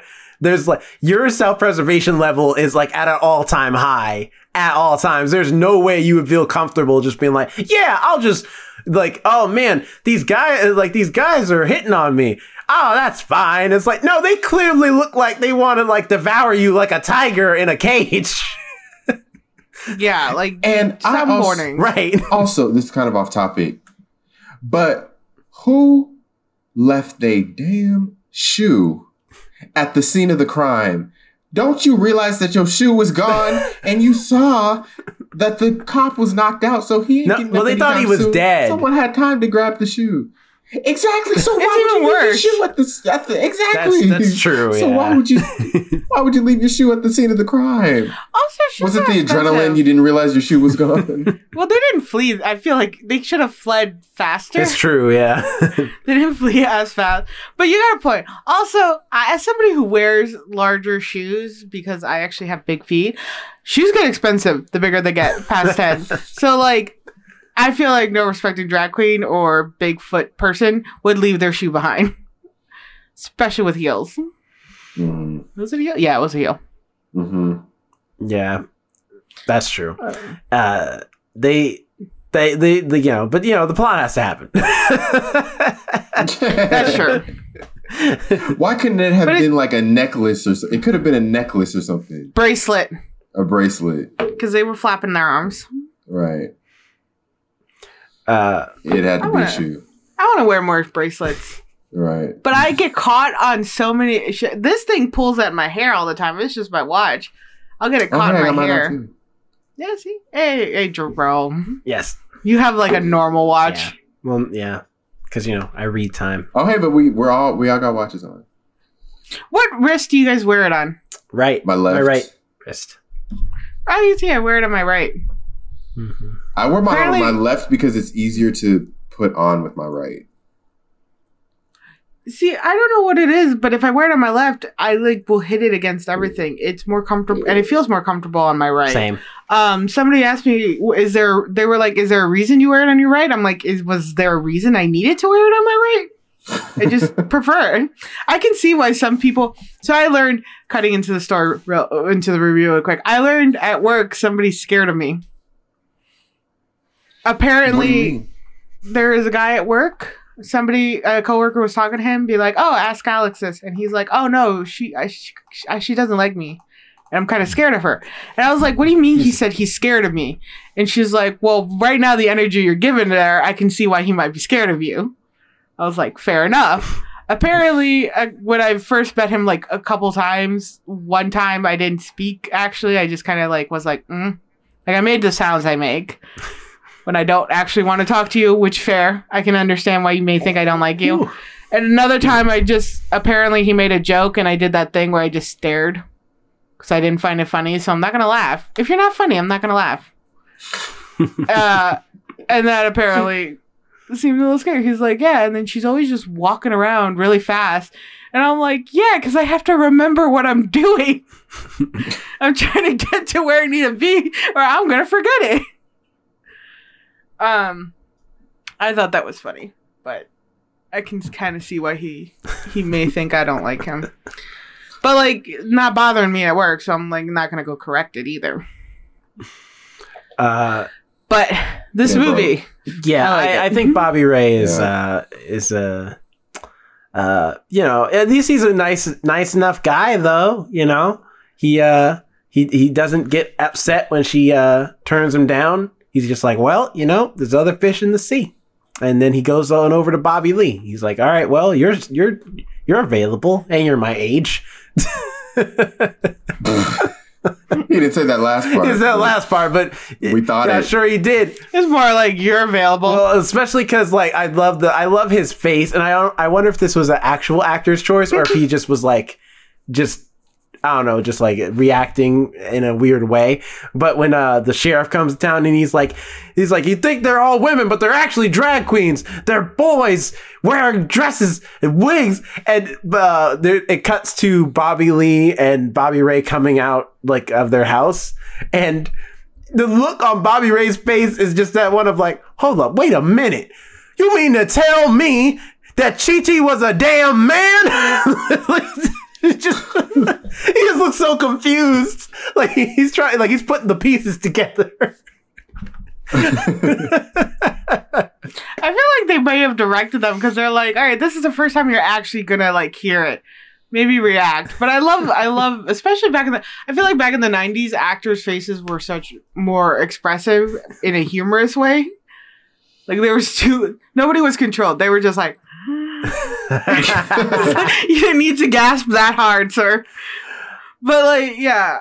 I think it was more of a director choice, but like the way he did it was probably all him. uh, it was, it just made me laugh. I don't know if that was intentional or not, but it made me laugh the whole time. um, although I am glad that one, at least Carol Ann noticed. She's like, I, I, yeah, I knew you were a man the whole time, but you know, like, I, I don't care. Well, also all I think other than John Leguizamo, uh, the other two tower over her significantly. yeah, it's true. They're very tall. So at some point you started Plus to the like, heels. mhm, Oh yeah, yeah. They were all wearing like real heels Mhm. too. I can't wear those. I wore those once, and I Oh, had to at the Halloween yeah, party. New Year's.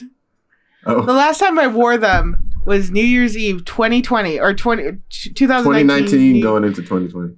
Yeah. I do thank you, Jonathan, for walking slowly back to the car with me. Because I could, I put on sandal. I wore them for like from I think we were there from like eight to two. Mm. I wore them the entire time, and then we were walking back to the car. I put on sandals, and this poor man, who you were already significantly taller than me and walk faster than me, had to like slow down even more because I'm doing this like baby shuffling. And plus, we're walking down hills, the Seattle oh hills and stuff. It was horrible. I went to work the next day and I just had my feet on ice packs. I regret it, but I look good. yeah.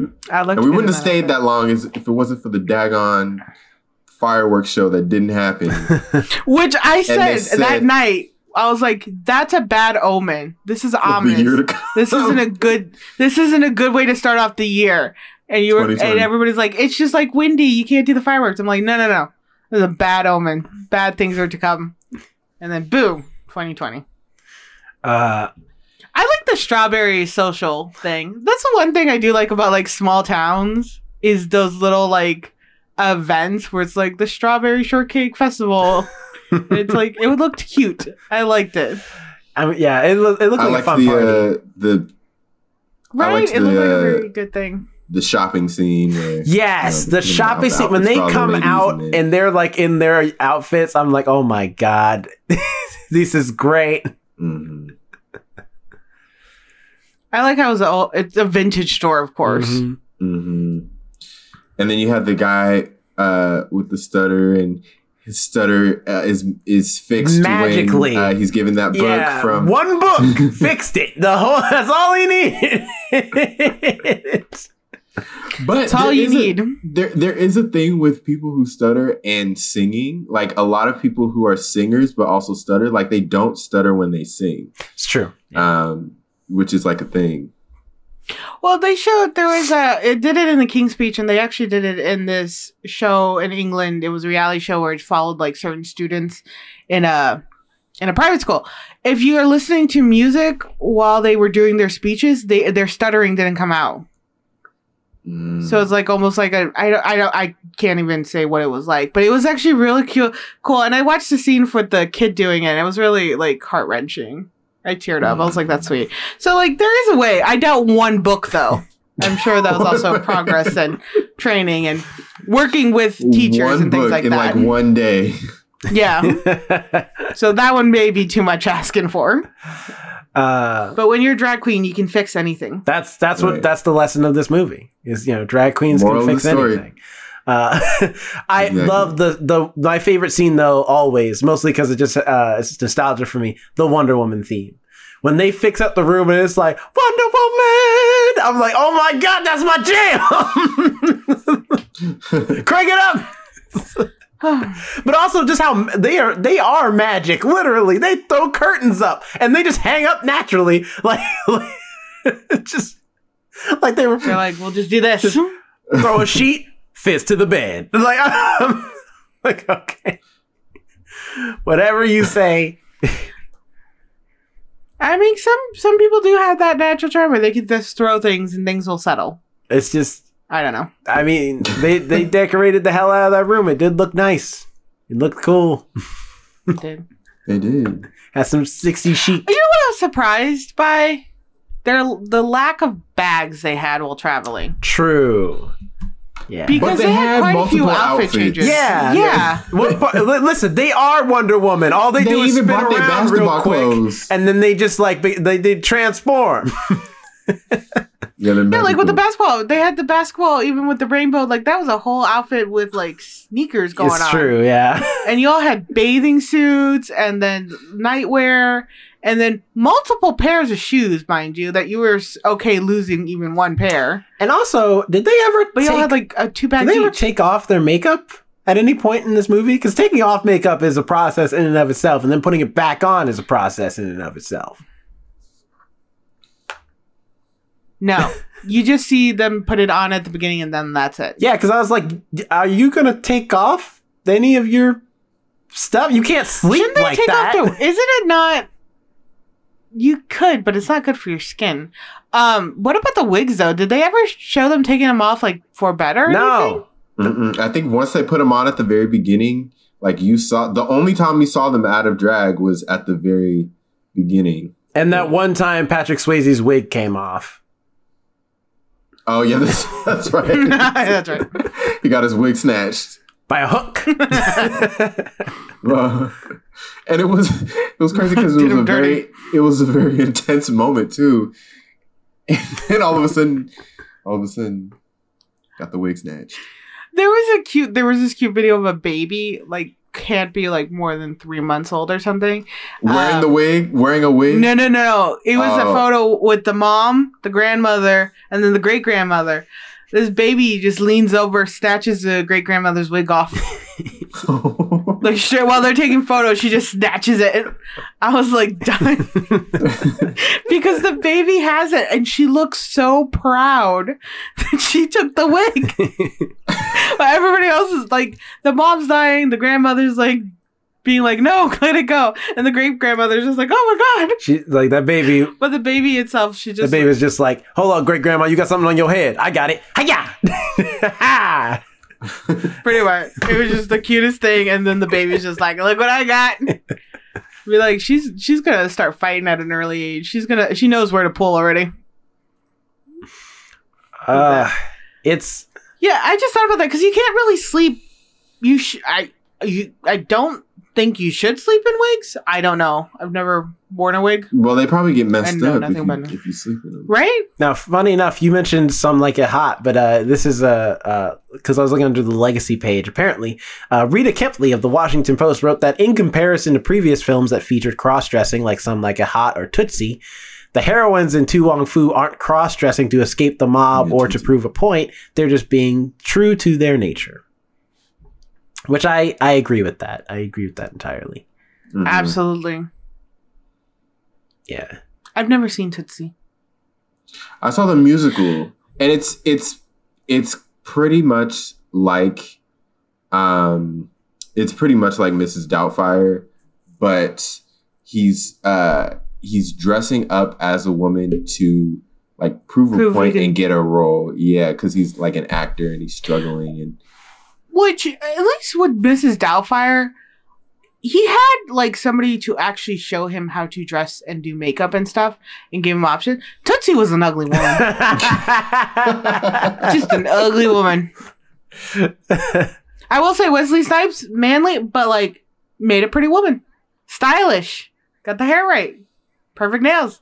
Tootsie? Uh uh uh, You look like an eighth grade science teacher. Funny, I just uh, we were just talking about them staying in drag the whole movie. Uh, they actually did talk about this. Uh, Douglas Carter Beane, who's the writer for the movie, of the character staying in drag, Douglas Carter Beane said his intent was to create an illusion, saying it's about fantasy and the illusion. It's about the work that goes into the art form. It was never meant to be an absolutely truthful documentary look at drag. The fantasy element can also be seen as perpetuating an idea that transgender identity is nothing but make believe uh, drag queen Alaska Thunderfuck, that's that's her name, said that what the film does best is the camaraderie between the girls, the way they look out for each other and protect one another. The movie also illustrates trans- uh, the transformative power of drag. It helps people become empowered no matter where they come from or what kind of life they lead, which is also true. That's very sweet. All right, so there was a method to to them never coming out of drag, because I can also just remember Ross complaining about getting out of drag. I've never heard him complain about going into drag, but like cleaning stuff off. Mhm. Like I've heard him be like, it takes forever. So I was like, kind of had that mindset, but like, no, that is a good point, and it also keeps you into this like mindset of like you're watching these three women instead of like going back and forth between like, oh, they're men now, which is like, oh, it's he, she. This this is like, no, they're women in this film right now. This is a she. This is how they're presenting. This is who they are, and this is the reality of what they're having to deal with, especially with this weird love triangle like Z- John Leguizamo had gotten into, Yeah, well, especially which I don't understand why that was needed either. Did did they say something about that in there? About why that weird little love triangle was not needed? really. Uh, I feel like that was just to maybe like appeal to maybe more uh, like um, the general viewers. There's a love story in there. Everybody can relate to that.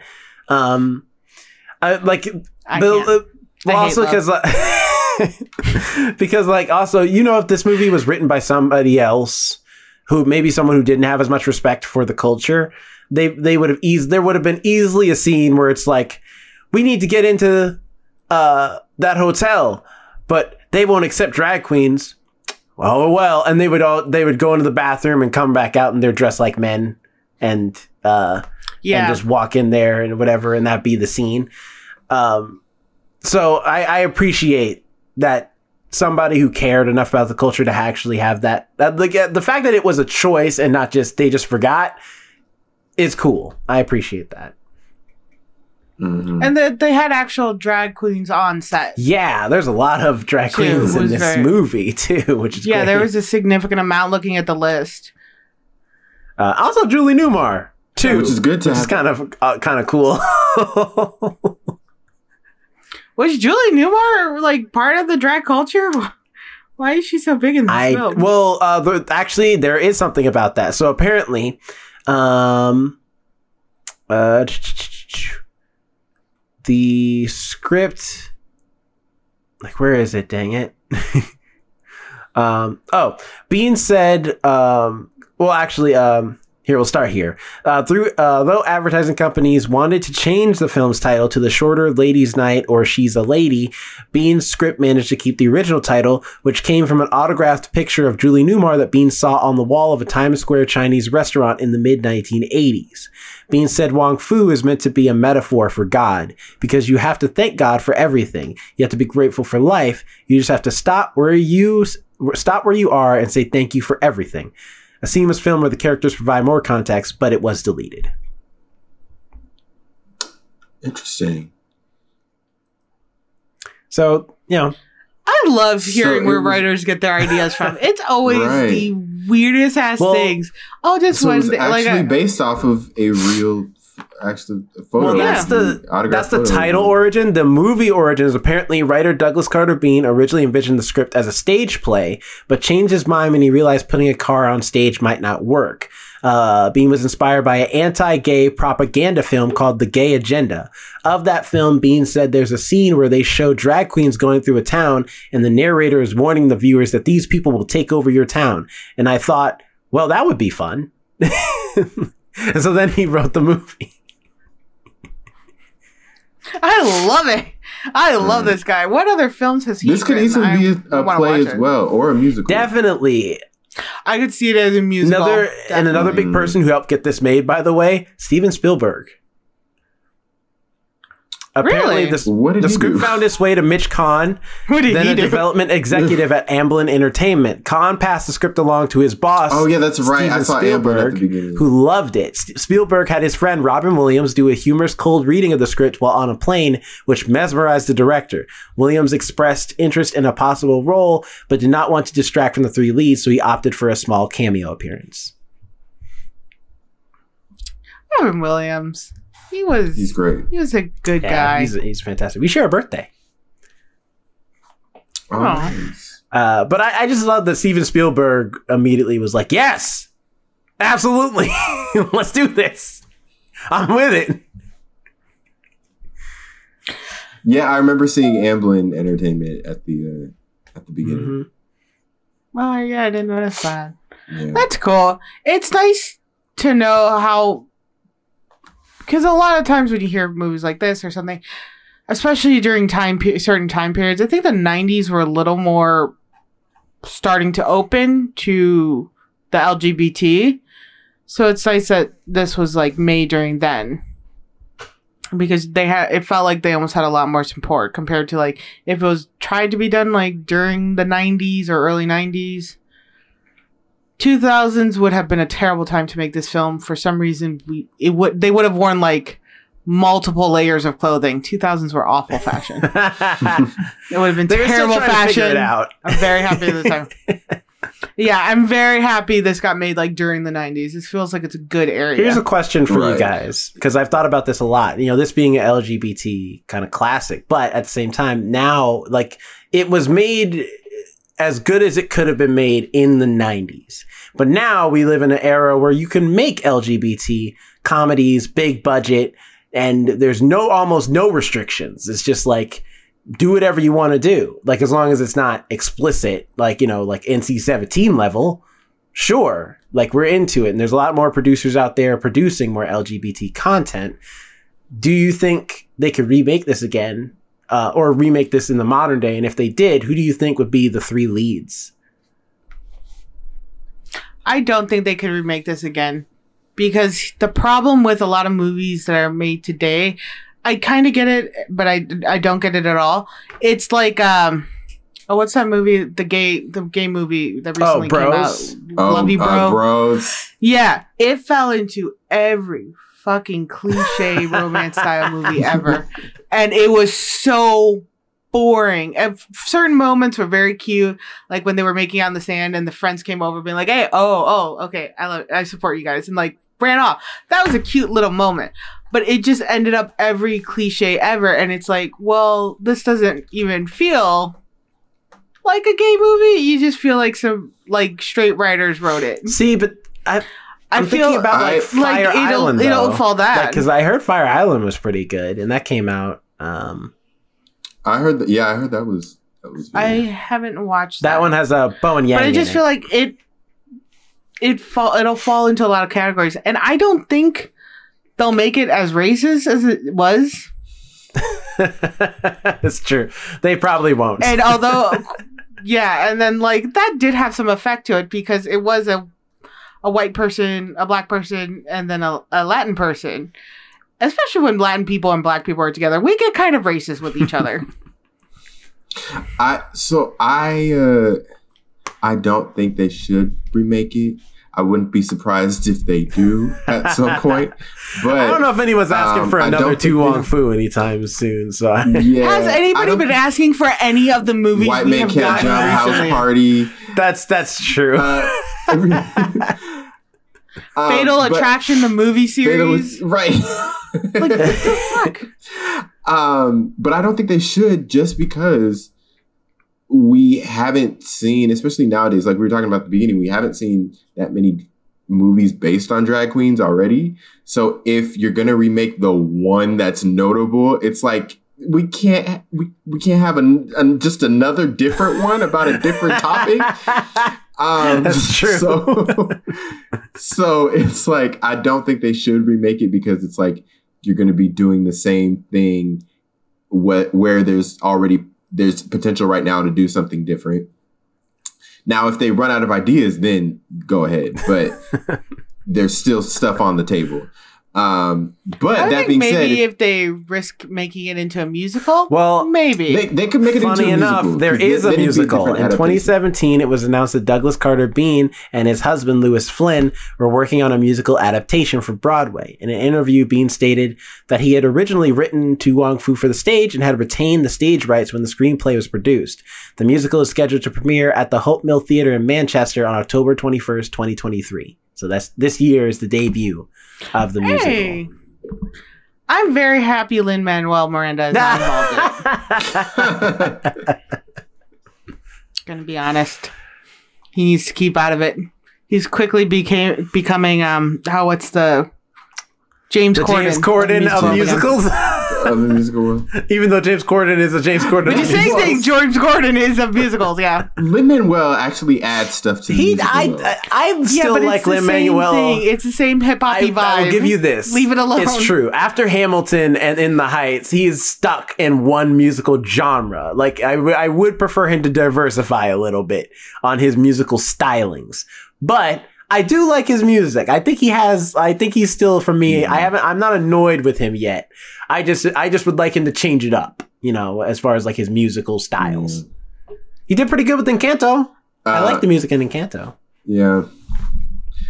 So you you mentioned uh, who would be cast, and I feel like they would, and they probably should go with uh, you know actual drag queens. Um, maybe for the uh, for the role, I don't know who they would go with. Let's be honest, for- they would pick straight. Well, funny enough, that's also an intentional thing I- too. They actually, it actually is said that they did pick John Leguizamo and Wesley Snipes specifically because they were considered more masculine men at that time, and so they wanted to have them subvert. John Leguizamo was considered masculine. I mean, yeah, he was considered like a dude that, like, you know. Is, does that all it take? You guys have I very mean, low. look at you see how he looks with his like five o'clock shadow and his beard and stuff. Like he often was in like if they Still. were to go, if they were to go with one, dra- the one drag queen that I know, because um, I feel like a lot of them, uh, a lot of the ones that make it big, uh, do come from Drag Race, and I don't watch Drag Race. Oh But sorry, uh, not like I do know Osama who she- Swayze, Patrick Swayze and Wesley Snipes. Those were the two where they were like we pick we like having these two for this role because they're known for masculine movies. Oh, see. That, yeah. But uh, Shangela, do you guys know who Shangela is? No, Vaguely. Uh, she was the drag queen in A Star Is Born uh, with Lady Gaga. yes. Um, and she was on Dance with the Stars. Uh, she would be the Wesley Snipes role, and that's that's my one casting choice. hmm. Like honestly, I don't even know who I'd cast to be to do those roles. I feel like. I, or you know what? I no, I do know. I don't want them. I do not want Pedro Pascal or Oscar Isaac involved in that No, I'm not. They need they need to be, too left alone. I- yeah, he, that's what we No, got they're- already they're- for they're the too Latin old. one. They need to be left No, alone. I pick Ryan Gosling to play Vida. Mm, Uh, just because I feel like he, I feel like he'd have fun with the role. I could see him having a lot of fun with the role. I think you need somebody And mm. more I don't know. Brian Gosling. Have you seen him in Drive? That man's scary. he's out here stomping people in elevators. I'm just saying. and he's gonna be Ken and Barbie. I think it's. I think So, it's you know. not too late to get Willem Dafoe. to It's do the way role. too late. Willem Dafoe's I old think it's not now. too late. Like old, old. He was young. He can still was get already Dafoe to do st- it. already pressing old back then in '95, and now he's even older. Willem Dafoe is one of those people that like has always been old, like Samuel Jackson. You'd never seen a young or like Morgan of Freeman. them. Yeah, Yeah. Mm. Well, Morgan Freeman started his career. That's old. true. Yeah. Um, that but is you know, true. I, He didn't start acting until he was like forty-five. I could see. Uh, crazy. I could see um, Ryan Gosling. Uh, instead of going Latin, I'd go Asian. Pick Simu Liu. Fine. I, we need to. We need to stop. I've been seeing all of I knew you were gonna say something about Simu Liu. Why are you gonna replace a Latin person, huh? Are you No, gonna come for right. mine? No, no, no. I was gonna say something about Simu. Liu. I know. I know you're gonna say something about Simu because I know you're tired of seeing Simu Liu and stuff. I keep seeing on Twitter everyone wants um what's his name from The Good Place instead of Simu Liu as uh the Asian Barbie in in the Barbie movie. And I I, I can agree with that choice. Uh what's the guy's name from I, I know The you're Good talking about, but I've forgotten his Um, name. Yeah. Uh, Manny, Manny Just Jacinto, Jacinto? Jacinto. Uh-huh. Jacinto. Yeah, I agree. He should have been. He looks more Barbie like uh, than Simu Liu, and Simu Liu Oh, yeah. on my nerves. So Well, only because I can't think of any any Latin stars that would. uh You know what? Mario Lopez. There we go. no, he's too old too. But he doesn't look We- He's that man looks. He still looks the same age. I mean, not to. I mean, not That's to because knock of Mario good Lopez- camera focus. Not, right. Not to not, not knock not to knock Mario Lopez. I have met him and he looks great even in person, but he's too old. Who's your pick then of the for the Latin for Chichi Rodriguez in the modern day? There's there's the guy um There's a good- from the from the show. Uh, I'm, granted, he's not like famous. But Michael Pina. Michael Pena? I don't know. He I'm just gonna he, ignore he that. might be a little too But old I'm- too. Again, I don't think age anymore since now we know that he was 35.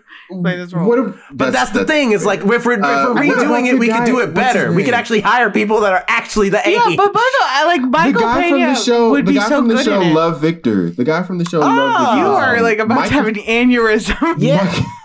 Michael, Do you, I know you what you're who I'm talking about. Yeah, I Um, just don't remember the actor's name. Michael Cimino. Hmm. I can see that. That could be fun. Because he's kind of popping off, and he's on, he was on uh, Never Have I Ever. Yeah. recently. Yeah. That'd be that's a good pick. Um, I was gonna say Ray J. Granted, he's not like famous. I was gonna say uh, uh, Ray Gay John as Noxeema. Oh, I'm also picking people with softer features. You know, I mean, they could sell it. I think we just keep the uh, original cast and crew and just replace the dead ones. That's only one person. right. I know. That's gonna be sad. Uh, it's gonna anyway, be like, what happened uh, to Vida? uh, also, real quick before we go, here's the poster for um for uh To Wong Foo the musical. Hold on when it when it loads at some point. There we go. Um, Okay. so that's To Wong Foo the musical, That- Make America Drag Again, which I'm like, so clearly it's gonna be topical. right. It's gonna be. They're gonna. They're gonna make it contemporary. Yeah, it's gonna be running for a long time. Twenty first of love it. October twenty first, all the way through December seventeenth.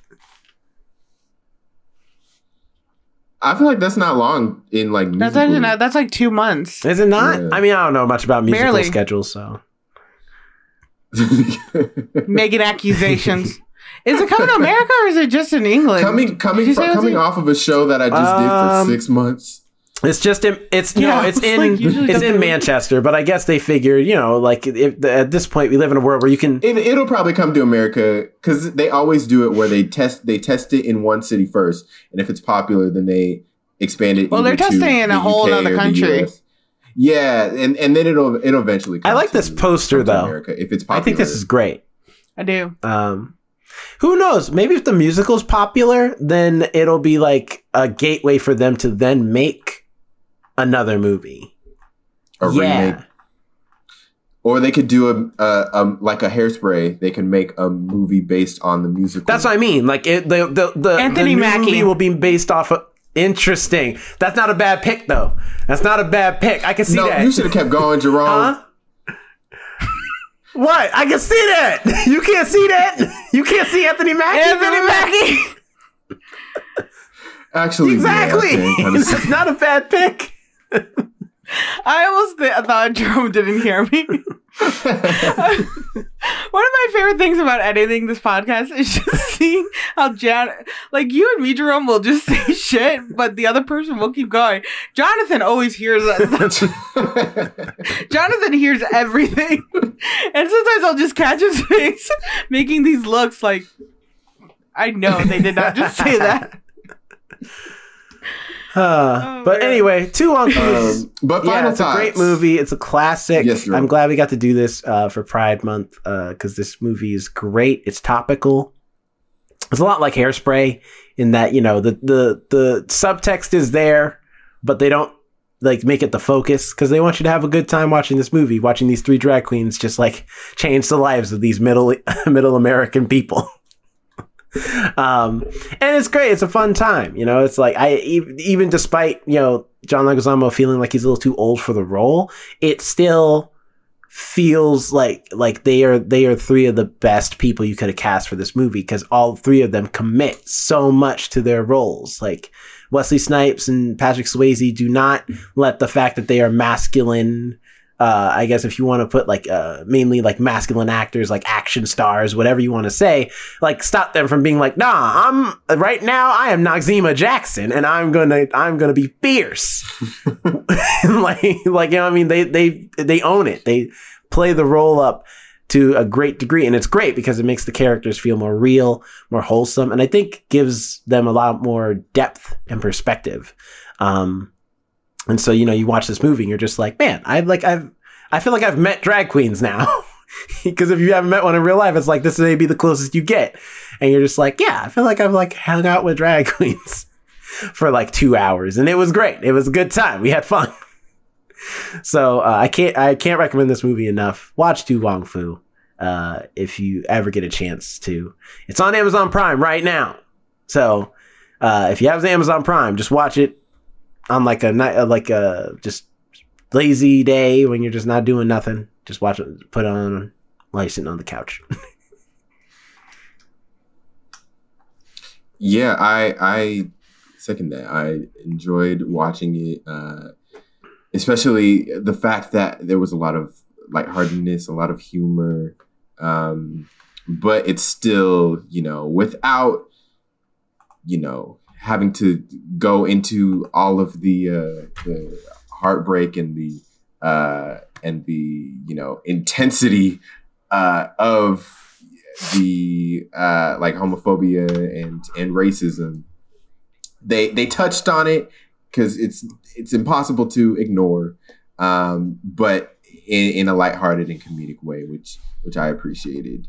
Um, yeah, I thought it was fun. I I thought Wesley Snipes, Patrick Swayze, John Leguizamo, they knocked it out of the park, and they just embodied those roles, and they, it was clear that they did a lot of research. They did do their homework, um, and yeah, it, it was it was overall a fun time. I, I enjoyed it.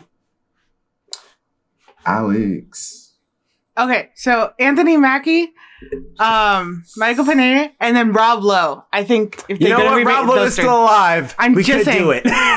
He's still alive, and he's got those gorgeous eyes, so they could do like a noir style, going like framing his eyes a lot. I think it'd be onto the drama of it. I'm just saying, if they're gonna remake it, it could there work. you I go. still don't agree with the Michael Um, Pena I pick, enjoyed but I and RuPaul needs to make another. Cameo I think appearance. that we don't have a lot of Latin male actors, and it's. I agree with the Love Victor. We must the take what kid from there. Love Victor. I think that's a great pick, Jonathan. I don't remember him at all. He's not notable enough. Um, but no, it was a, it was a really fun movie. I remember watching it when I was young, but like completely forgot about it. So it was nice to kind of rewatch it, refresh it, and remember how much I did love it, how funny it was, and just it's just a good time. Yeah, it does have it does bring out the talk about the racism and the homophobia and discrimination they have to deal with and but it does it in a way where it doesn't feel like it's bringing down the whole movie and you're getting sad and depressed about it. They're handling it in such a good way that you are able to laugh and it kind of like I said, when you're a person when you're a person of color or when you're queer or something, there's a weird survival thing or something where you kind of get a little humor out of things that are thrown at you because that's what you had to do or it's really going to like tear you apart. This movie presents it that way where they get this stuff but it doesn't break them. They're like, yeah, you're just another one. Who cares what you think? Mhm. And it's a beautiful thing to see in movies that they don't del- del- dwell on it and it's not something that's brought up like, oh, it destroyed her throughout the whole movie. No, she said fuck off and that was all good. That's how it's usually on to the day to day for me, unfortunately. So I think this movie presented that beautifully. All the actors did amazingly. Um, the John Leguizamo's age thing still bothers me, and that was the big thing throughout the whole movie for me, just because they kept like calling him young boy, little lad. It's like you were older than Wesley Snipes in the film, and like not to bash on him, but he looks No, older he does. than Wesley he looks Snipes. older in than- this film. They keep He looks a little him. bit older. Yeah. Yeah, and I don't know if maybe they were just making a comment about his petiteness or his newness to being a drag queen. Maybe that's, but it was just still presented in a way that like you look like you should be maybe a guy in your twenties, like starting out, starting out. Mhm. But I digress. Anyway, uh, really enjoyed this film, and I'm so happy we got to watch it. Yeah. nice. Comment below. Uh, Anthony Ramos. Ooh, that's not a bad pick either. That's a Oh. great pick, actually. All right. So okay, I think All we've right. got it. I think We we've got got that it. We've got Anthony Mackie, solid, Especially if we're doing a musical version. true, Anthony yeah. So so Anthony Uh, Mackie, we got Anthony Ramos, and we got uh, what was the white person we said? Rob Rob Lowe. We got like that's the that's the team, which works because Anthony Ramos is younger Yeah. than both of them, so Mhm. that actually Yes. fits. presenting youngness too. Yeah. Then So that works out. There we go. There we go. If you remake To Wong Foo the, in a film That a version, good that's our cast list. Dream cast list. that was a good one. That was a good one. See, you can make it today. Well, Don't make- don't remake it, but if you do- but if you have, You heard, you heard You it here to. first at the If you first have Is to to. that podcast. Uh, comment below, audience. Tell us uh, what are your picks, maybe for a remade version of To Wong Foo, and if you have seen it, uh, what you think about the film. Like, did you like it? Did you not like it? Uh, if you're a part of the LGBT community, uh, is it a film you enjoy, or is it a film that you're like, ah, you know, it's alright, but you know, it could be better, or whatever? Comment below. Tell us what you think. Yes. And where can people find you? You can find me at Not Jerome Rhett on Instagram. And uh, also, check out the First Ones to Die YouTube channel. If you're already there looking at the video version of this review, thanks for coming. Appreciate it. Don't forget to like, subscribe, and comment too. Uh, but you don't have to do that if you don't want to. but uh, if you're listening to this on the audio version, go on over to the YouTube channel. You can get all types of extra content that you can't get on the audio platforms. Stuff like gaming videos, vlogs, book reviews, mini reviews, all types of stuff. You can even catch Alex yawning. You can see what that looks like in person because there will be video versions of all of the podcasts. So Every episode has me yawning. That doesn't sound. we sound do right. record these late at night. So. uh, I'm just a sleepy so person. like uh, check out uh, the youtube channel at the first ones to die and if you go over and over there please do subscribe because that way you can stay notified on what's going on and when new videos get posted you know what i'm saying oh, look at Cheddar. I'll have to bring Gibson over. Gibson. Anyway. all right jonathan where can Oh. people find you You can find me at Jonathan Keys on Twitter, Instagram, wherever you please. You can also follow us at the first ones to die on all of your favorite social platforms. Oh, look at Cheddar. You can also, uh, also if you're listening to us on your favorite podcast platform, please re- review us, give us five stars. We would really appreciate that. And if you're watching us on YouTube, please like and subscribe. Comment below as well. Love to hear your feedback. Alex, where can people find you and Cheddar? You can find us at Alex and Nobody on Instagram and on TikTok, and on the podcast TikTok. Uh, the first ones to die, where I post little clips of the podcast, as well as things we may have been watching, things we will watch in the future, and then little uh, uh, videos of me just stoned and watching movies. uh, I watched recently Evil Dead Rises. i also saw evil dead was stupid. rise uh, it's it's Mr. it's it's crazy. Uh, I didn't mind it. I don't like it more. Uh, like I don't like was it more than the other Evil Dead remake. I think Evil Dead Rise uh, has some interesting ideas, but I, I still like the original. Like even the like the well, I always love the original Evil Dead movies, but the Evil Dead remake was better. Uh, just a regular one. I like how proper he says. Uh, I thought it was stupid. It's always stupid. It was. I always feel I- like if you bleed on a book and it opens, I feel like common self, common sense should kick in and be like, "Don't No. read from the book that opened Alex, from my before blood." that, if a But- book has teeth on it, do not open it. if it's sealed with teeth, because it looks like it could bite you at any moment in time, that is a book you put back on the shelf at Barnes and Noble, and you immediately alert the, the staff that y'all have a demon book in there. You don't need to be selling that. Why does I would want to at least open- at- at- oh, he hears, he's like, "Demon." he looks so Um, frightened. but come join us on the YouTube channel and see our pets, Cheddar and Gibson.